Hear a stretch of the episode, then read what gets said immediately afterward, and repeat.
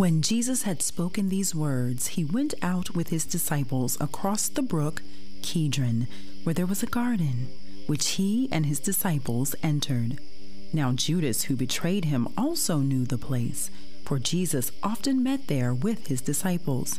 So Judas, having procured a band of soldiers and some officers from the chief priests and the Pharisees, went there with lanterns and torches and weapons. Then Jesus, knowing all that would happen to him, came forward and said to them, Whom do you seek? They answered him, Jesus of Nazareth. Jesus said to them, I am he. Judas, who betrayed him, was standing with them. When Jesus said to them, I am he, they drew back and fell to the ground. So he asked them again, Whom do you seek? And they said, Jesus of Nazareth. Jesus answered, I told you that I am he. So if you seek me, let these men go. This was to fulfill the word that he had spoken Of those whom you gave me, I have lost not one. Then Simon Peter, having a sword, drew it and struck the high priest's servant and cut off his right ear. The servant's name was Malchus. So Jesus said to Peter, Put your sword into its sheath. Shall I not drink the cup that the Father has given me?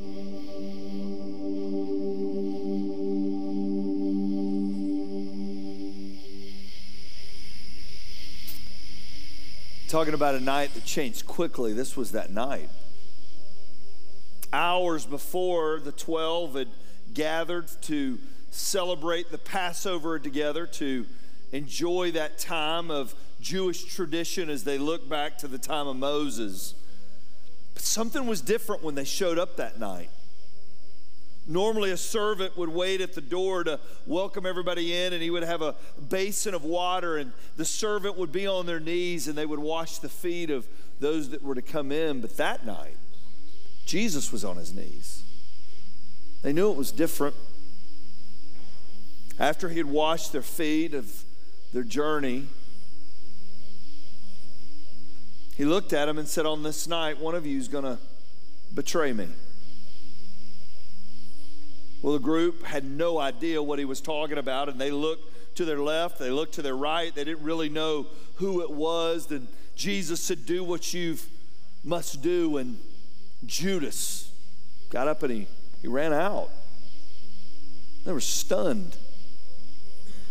Did he really mean betray? Did he really, did, did he mean something else? Did Judas go to get something? And right after that, Jesus goes right in and he begins to serve what we know now as the Lord's Supper, but the, he breaks the bread, but it was different that night. That night, he said, This is my body that's broken for you do this in remembrance of me. And that was different. Then he took the,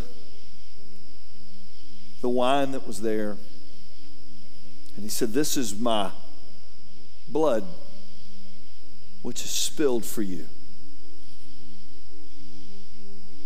Remember what I'm going to do for you. I mean, if you're one of the 11, it's not a night that you saw coming. Yeah, he had alluded to it occasionally, but you didn't really think it would actually happen. And you, and you leave the upper room and you go down the hill to this little area in the garden called Gethsemane. And you can tell he's he's overwhelmed. And he said, Guys, I, I, I need you to to sit here and pray. And then he takes three more inside with him, one of those being Simon Peter. And he said, I need you to watch and pray. I am sore, my soul is sorrowful, even unto death. And they watched him go a little farther and fall down and begin to pray. But the problem was, his night was different, but the disciples had gone to sleep. They were tired. And on different occasions, Jesus came back and said, You guys, I really need you to pray. And they needed sleep more than they needed prayer. And they went to sleep.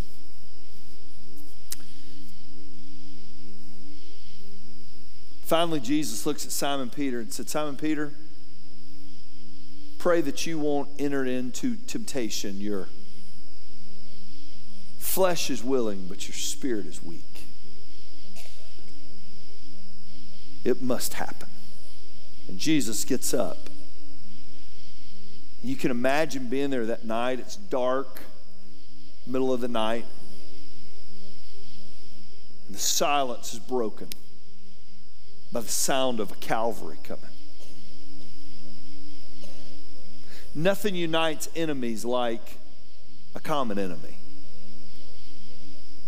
Coming are the Sanhedrin, there's three different groups of them. Well, they've all banded together to come and arrest Jesus, and they didn't come for a peaceful arrest. They came and they brought their clubs. They had the Sanhedrin, they had the temple police, and they had the Roman guard. We know it was a cohort, so it could have been up to 400 to 1,000 soldiers, 400 minimum, 1,000 maximum, that have come to arrest him. And they've brought swords and they've brought lanterns, and now what was dark and quiet is now lit up.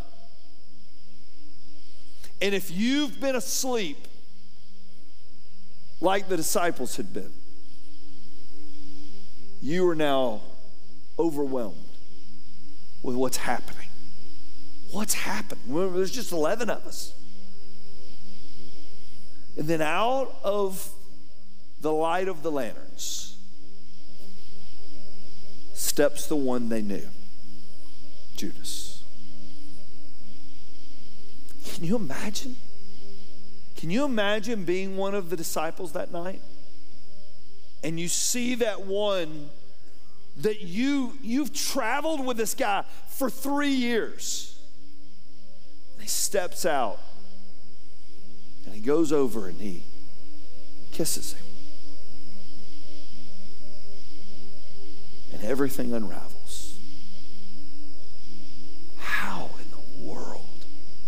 What did the kiss mean? I mean, was it a was it a kiss of, of affection or what, did he mean something else by it? And then you watch Jesus be arrested and taken away. And all throughout in your mind, you're going, how did that happen to Judas?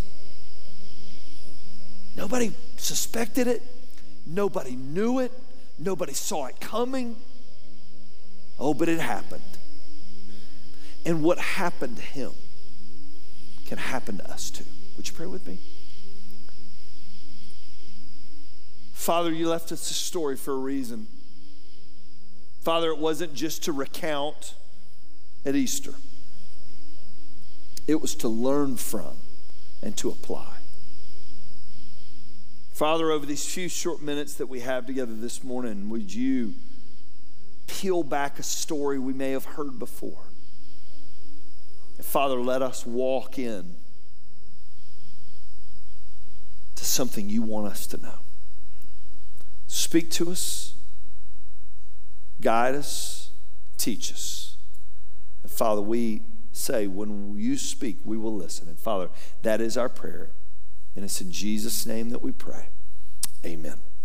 Well, if I have never met you before, my name is Mike. It's an honor to welcome you here to North I didn't want to leave the crickets on any longer because some of you thought it was your night light, all right? It was like your little go to sleep thing. We don't need noise machines, all right? And so today we're going to begin this new journey over these next few weeks as we look at Easter and we look at all the different characters surrounding.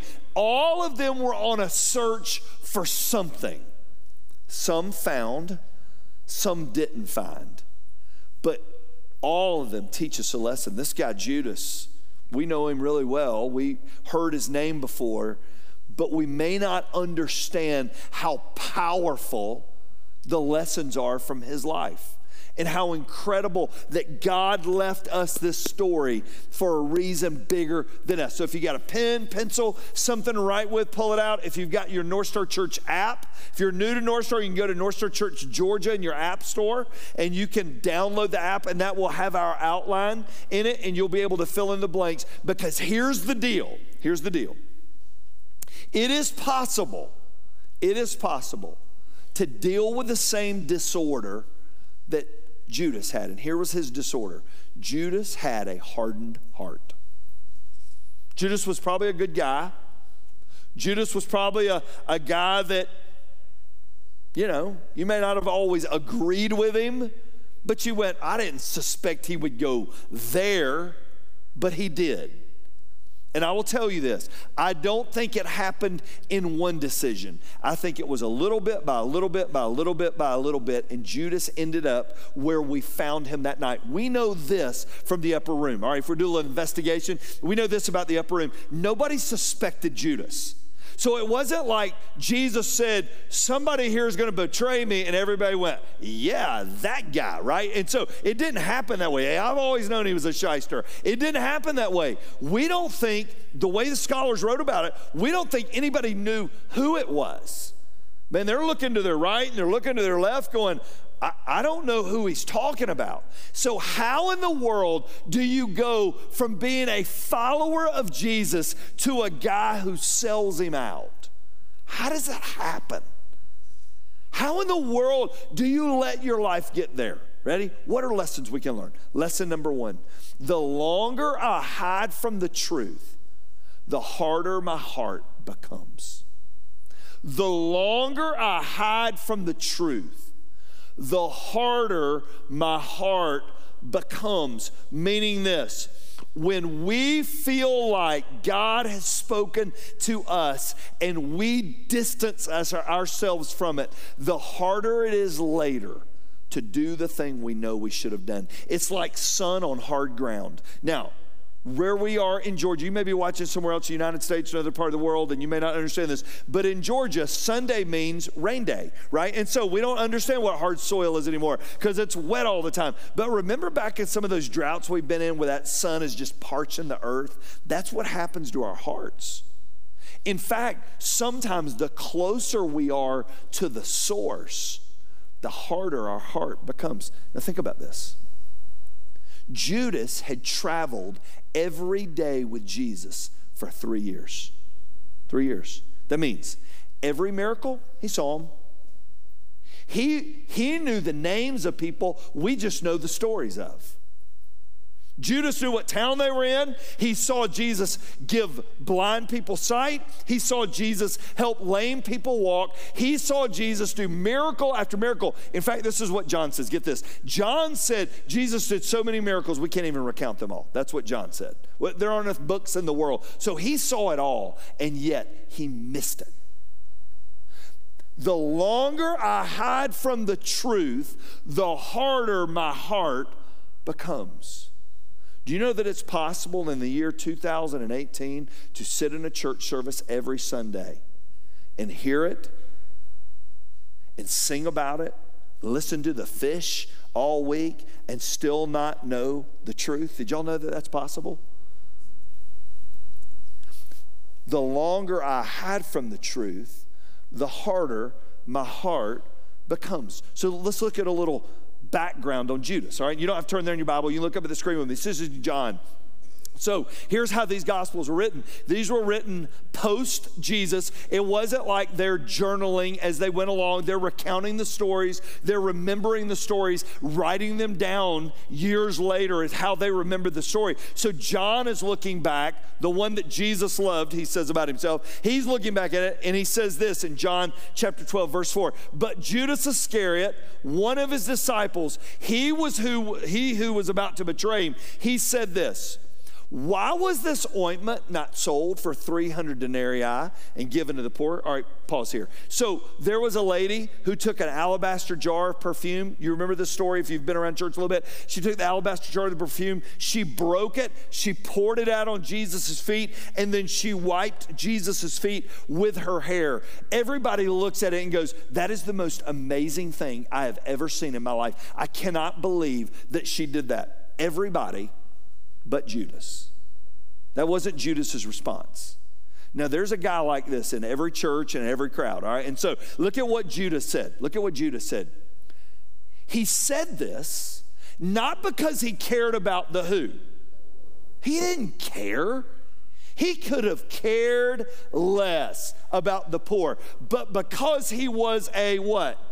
Thief. This wasn't his night when he betrayed Jesus, had happened months and years prior. He had already made some choices that he had begun to stick his little grimy hand into the bag. And having charge of the money bag, he used, to, and I love how John says this, he used to help himself to what was put into it. So they're going around taking up money, and old Judas is skimming off the top. And yet, this lady, in this act of worship, Judas is looking at her going, Now, what a waste of money. You wasted that money. Did he care anything about the poor, yes or no? No. Why? His heart was hard. See, hardened hearts don't start with one decision.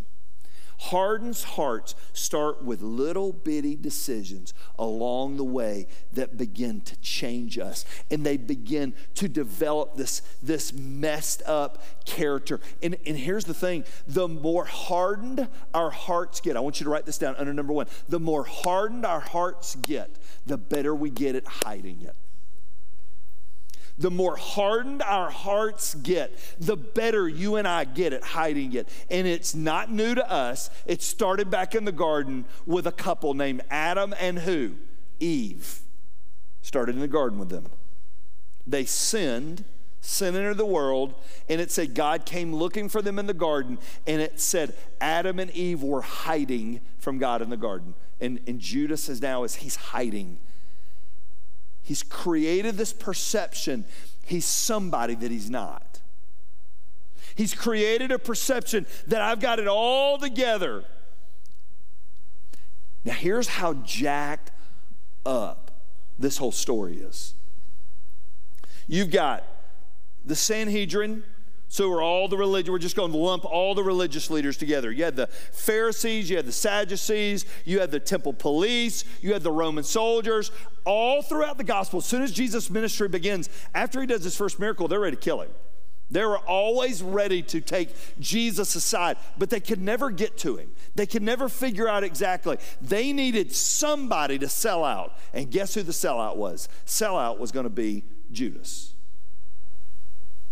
Now, this is how hard Judas's heart had gotten. It's one thing to, to have a hard heart, but yet to not really be hardened. This is how hardened Judas's heart was. I want you to read this with me. So this is Mark. Now get this. This is this is crazy. And immediately, while he was still speaking, Judas came, one of the 12. This is on that night in the garden. Judas came, one of the 12, and with him a crowd with swords, and that was for battle, it wasn't for looks. They expected a fight. They came with swords and clubs from the chief priest and the scribes and the elders. It's amazing how enemies can gather up against somebody. These guys hated each other, but yet that night they had a common enemy, and his name was Jesus. So they gathered up with each other. Look at what happened. Now the betrayer, what was the betrayer's name? Judas. Now the betrayer had given them a sign. Get this, this is craziness. The betrayer had given them a sign. Time out. It wasn't their idea how it was going to go down, it was Judas's idea how it was going to go down. It wasn't them going, hey, Judas, here's what you need to do. No, no, no, no, no, no. Judas came up with the idea. Judas went to them and said, I can get you Jesus. He started the whole deal going on. And now he shows up and he tells them, hey guys, I'm gonna give you a sign, which means this, which means this. I'm gonna pick out one of those 11 and the one I pick out. Now, help me out real quick. Did they know who Jesus was, yes or no? Yes, they knew who Jesus was. Did Judas know who Jesus was, yes or no? Yes, he traveled with him three years. Why would he do this? There's a couple reasons. One, and during the night, you could blend in. So it means Jesus didn't have like this halo above his head that signified him from all the, he looked like all the others as they stood there that night in darkness. Why would he, why would he do this? I think it was the ultimate act of betrayal. So I want you to look at what happened. This is really interesting. So here's the sign I'm going to give you. He tells his, his buddies, his new little friends. Here's the sign I'm gonna give you. The one I will, what's that word? Is the man. Now, back during that time, it was customary to kiss upon greeting. A servant would kiss the feet, a contemporary would kiss either the hand or the cheek, especially when in the presence of a rabbi. This was not unusual. He said, The one I will kiss is the man. Now, here's the ironic thing about this this kiss was done in such a way, if you were a disciple there, you wouldn't have known is he betraying him or is he coming back? You wouldn't have known. You didn't know the whole side conversation. You just see Judas walk up and give him a kiss. I'm going to give him a, and a, a kiss of respect and of affection. Seize him and lead him away under guard. This is all Judas's little plan that's being enacted. But look at what happened. And when he did come, so Judas steps out of the shadows and he walks up to him at once and he said, Rabbi, and he what? He did what? What is that word? It's different. It's a different word. Said the same, different meaning. He said, I'm going to give him a respectful kiss. That's what it meant. This was a different one. Do you know what he did? This is how hard his heart got. He went up and began to shower him with kisses of affection. You remember the story of the prodigal son when he came home and it said the father went out to meet him and he began to kiss all over his son's face? It's the same word used there. How in the world could you get there? I want everybody to look at me. A hardened heart. And I want you to hear me and I want you to hear me well. You can be there too. You say no to the truth long enough, your heart can end up right where Judas's was. I mean, it wasn't like he just sold him out. Judas made a spectacle of kissing over him. Why? How could he do that? Because his heart was so messed up. Do you ever just watch TV sometimes just to watch TV and go, I'm not as jacked up as those people? Y'all ever do that sometimes? You're like, man, they are messed up. There's some messed up people. You look at this and go, I could never do that. Yeah, you could. Yeah, you could.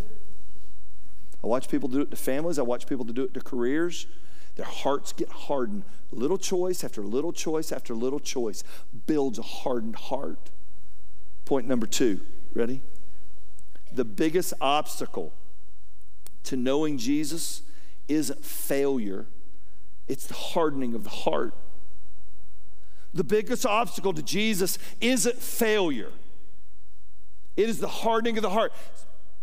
Yes or no? All right. So if you're new to North Star, ask lots of yes or no questions because you got a pretty good shot at getting it right. All right. And so if you've been out of church a long time, you're like, hey, I did really good today in church quiz. All right. And so, so time out. So I was in seminary. I've told this before. This is a pretty funny story, but I was in seminary, and I was a, I was a high school. I was a youth pastor, middle school, high school students, and we used to do this thing called Breakfast Club, where I would drive kids to school in the morning. And I said that day I was driving them back, and they said, "What are you working on today?" And I said, "Well, I got to go to seminary." And they're like, "What's seminary?" And I said, "That's like." Church school, right? I mean, it's like I'm going to get a degree about the Bible.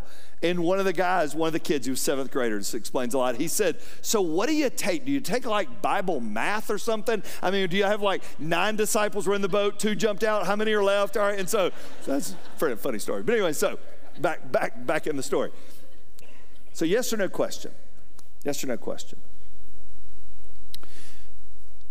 Did Judas fail Jesus? Yes or no? Okay, this is a response question. Please, the crickets are off now. You can help me, all right? So I don't need personal crickets. All right, here we go. Did Jesus, did Judas fail Jesus? Yes or no? Yes. But is he the only one in the story that failed Jesus? No. In fact, there's another guy in the story. His name was Simon who? Simon Peter. Yeah, Judas was a massive colossal failure. But so was Simon Peter's. So Judas betrayed him with a money bag. Simon Peter betrayed him with a sword. Right? In fact, Simon Peter, when they were in the garden, Jesus had told him this was going to happen. But Jesus' response to these two failures is very different. All right, time out. Everybody look at me. You're going to fail. You're going to fail God. With all the best intentions, you're going to fail God give you long enough. Some of you, man, I'm going to do, we just finished 21 days of prayer for all of you that are new to North Star, but we did 21 days of prayer. Some of you are like, I'm going to do prayer for 21 days, and on Tuesday, you were out, all right? And so you're like, oh, it started Sunday, two days in, oh, I forgot, all right? And so that happens to you, right? That's why we send up those little reminders and we don't let our friends look in, all right? And so we, we, we do that because we're going to fail. That happens. Here's the difference in the failure the difference is the heart of the one who failed. So look at the story with me. Jesus said to him, Friend, this is to Judas, friend, do what you came to do. Where I said Judas knew Jesus, Jesus knew Judas. They traveled together for three and a half years. Friend, do what you came to do. Did Jesus rebuke Judas and talk him out of it? Yes or no? No, he did not. Could Jesus have taken care of this that night with Judas? He would, could have incinerated, you would have incinerated Judas on the spot. Jesus didn't do that. Friend, do what you came to do. And then they came and laid hands on him and they seized him. They didn't rebuke him. You know why? Everybody look at me. Because his heart was already gone. And Jesus knew that. Judas's heart had left a long time ago. It was just a matter of time. But that's not the same story that happens with Simon Peter. Judas fails with the money bag, Simon Peter fails with the sword. So the brouhaha gets going out on the field. The little skirmish is about to break out. They have come for war. There are between 400 and 1,000 Roman soldiers, along with the temple police, all expecting violence that night. There's 11 disciples. Of all 11 who were arming themselves, shocker, Simon Peter. All right, and so Simon Peter's got a sword. Look at the way the story is captured. Look at Jesus' response to Peter. Then Simon Peter, having a sword, drew it struck the high priest's servant, cut off his right ear. The servant's name was Malchus. So we get the guy's name. I don't know if he sued Simon Peter later, but anyway, so we got record of Malchus's name here. But Simon Peter, in the heat of the moment, whacks, whack, guy's ear is gone. Look at the way the story goes. Jesus looks at Peter. He could have looked at Peter and say, Well, thanks for sticking up for me, Simon Peter. File him in one of the 11. At least I got one guy. That's not what he said. Jesus said to Peter, Put your sword into its sheath. Simon Peter, what are you doing? That's what he said. What are you doing? Put your sword into its sheath. Shall I not drink the cup that the Father has given me? And you know immediately Simon Peter's mind, boom, goes right back to the garden when Jesus kept talking about that cup that he had to drink from. Did Simon Peter, yes or no, fail Jesus that night? Yes or no? Why did Jesus rebuke Peter but not Judas? Because he knew Peter's heart was still tender and Peter could come home. That's why. It's interesting. We always think, well, you know, when you fail, listen, some of us sit in chairs this morning and we have failed God to an incredible degree, and we think God is done with us. If you are still living and you are still breathing and you still have life on this earth, you can still come home. No failure is ever fatal until you let it become final. That's a fact. No failure is ever fatal till you let it become final. Simon Peter's wasn't final. In fact, we know later in the story, we're going to talk about old Simon Peter here in a couple weeks. Simon Peter's going to fail again out by warming his hands. But Simon Peter had a heart that was still tender. Point number three my failures don't have to define me, it's what I do with those failures that count. Those failures don't have to define me. It's what I do with those failures that counts. That night, two failures one by Judas, one by Simon Peter. Judas's failure did him in. Simon Peter's did not. But something really ha- interesting happened in the story. This is like a, like one of those mysteries that you're watching. You're like, okay, I didn't know that happened. Judas concocts the idea. let me let me set the story. We're going to dive in and we'll be done. Judas concocts the idea. I'm going to sell Jesus out. He gets 30 pieces of silver. That's what you would get when you would sell a slave. That's what it was 30 pieces of silver. He concocts the idea. He comes up with a plan of how he's going to betray him. I'll go kiss him. You'll know the one who he is when I kiss him. The ultimate act, ultimate act of betrayal was the kiss. Ultimate act. It wasn't like he pointed across and said, Yeah, I, I feel bad. I, it's him. So Judas starts the whole ball rolling snowballs coming down the hill. They arrest Jesus, they take him out, they try him, bogus trial, should never have happened. but They try him, they convict him, they release Barabbas, another great part of the story, and then they beat Jesus to a living pulp. And Judas feels bad. Look at the story. Then, when Judas, his betrayer, saw that Jesus was condemned, this is, this is interesting. I bet you didn't, uh, these are parts of the story you just don't know. When he saw that he was condemned, he did what to his mind? What's that word? He changed his mind. What the heck have I done? What in the world have I done?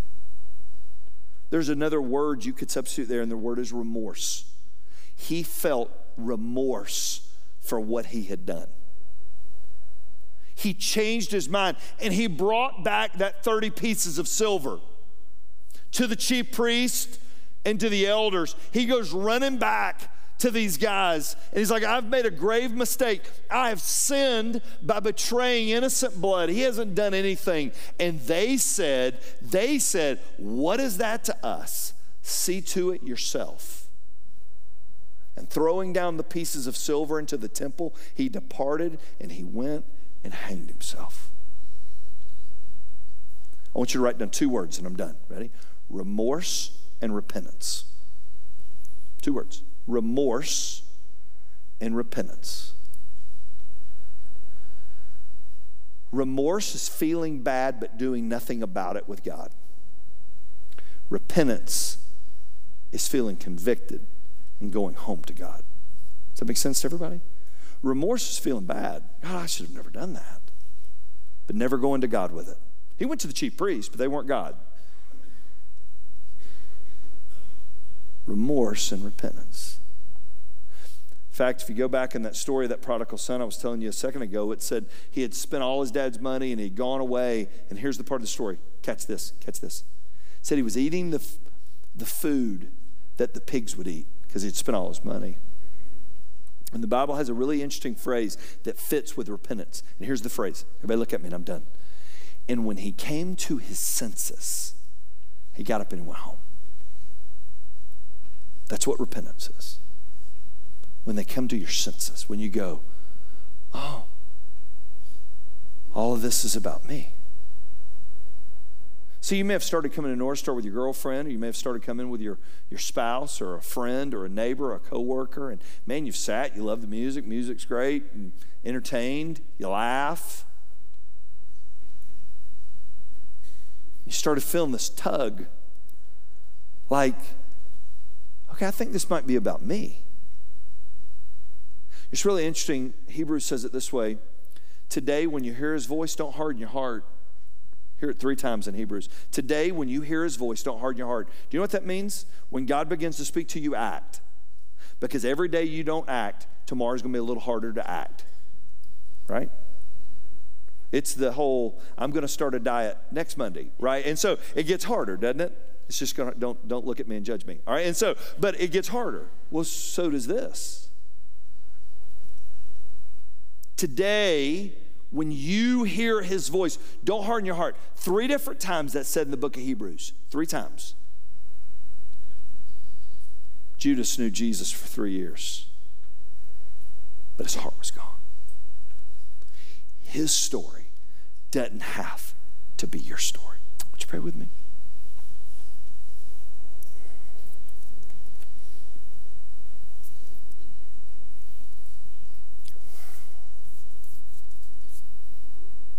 I sat in a restaurant the other week with a good friend of mine, and he said, Man, Mike, every Sunday when I walk in there, it's like there's just this pull.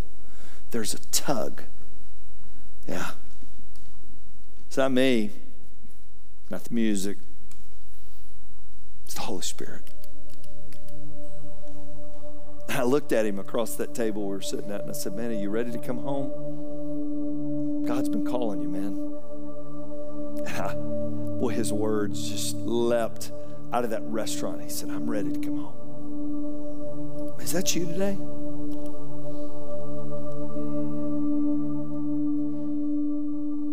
I'll tell you this, not to scare you, next Sunday is going to be harder than this Sunday.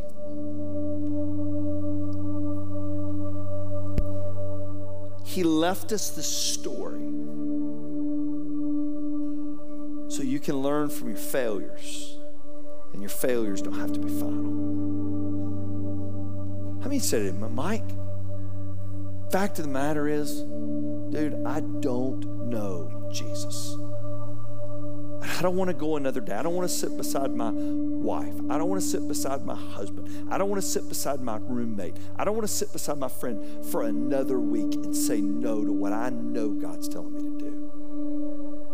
Today, when I hear his voice and I've heard his voice, I'm walking towards him. I'm getting up, I'm going to my senses, going home. I'd love to lead you in a prayer. It's not the words, it's the, it's the heart It goes like this. And I want you to pray this with me. Dear Lord Jesus, would you pray that? Dear Lord Jesus, I need you. I believe you live for me. And I believe you died a brutal death for me. Would you pray that? I believe you died a brutal death for me. And I believe you rose again just for me. Come into my heart Lord Jesus. Would you pray that? And be my personal Lord and Savior today. I ask you in.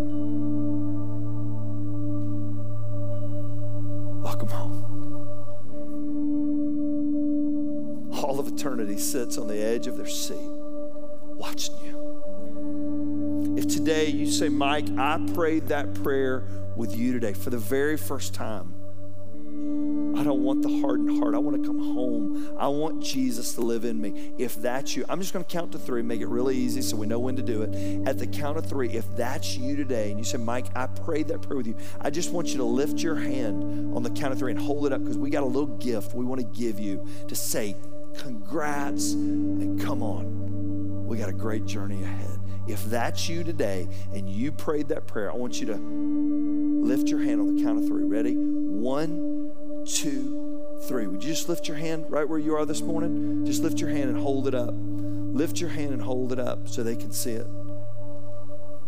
We got hands all over this room. Hands all over this room.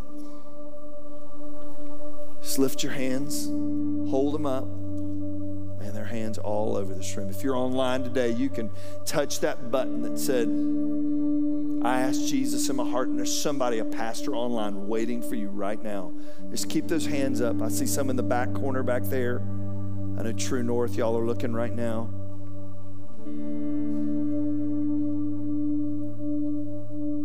Today, when you hear his voice, don't harden your heart. God, thank you.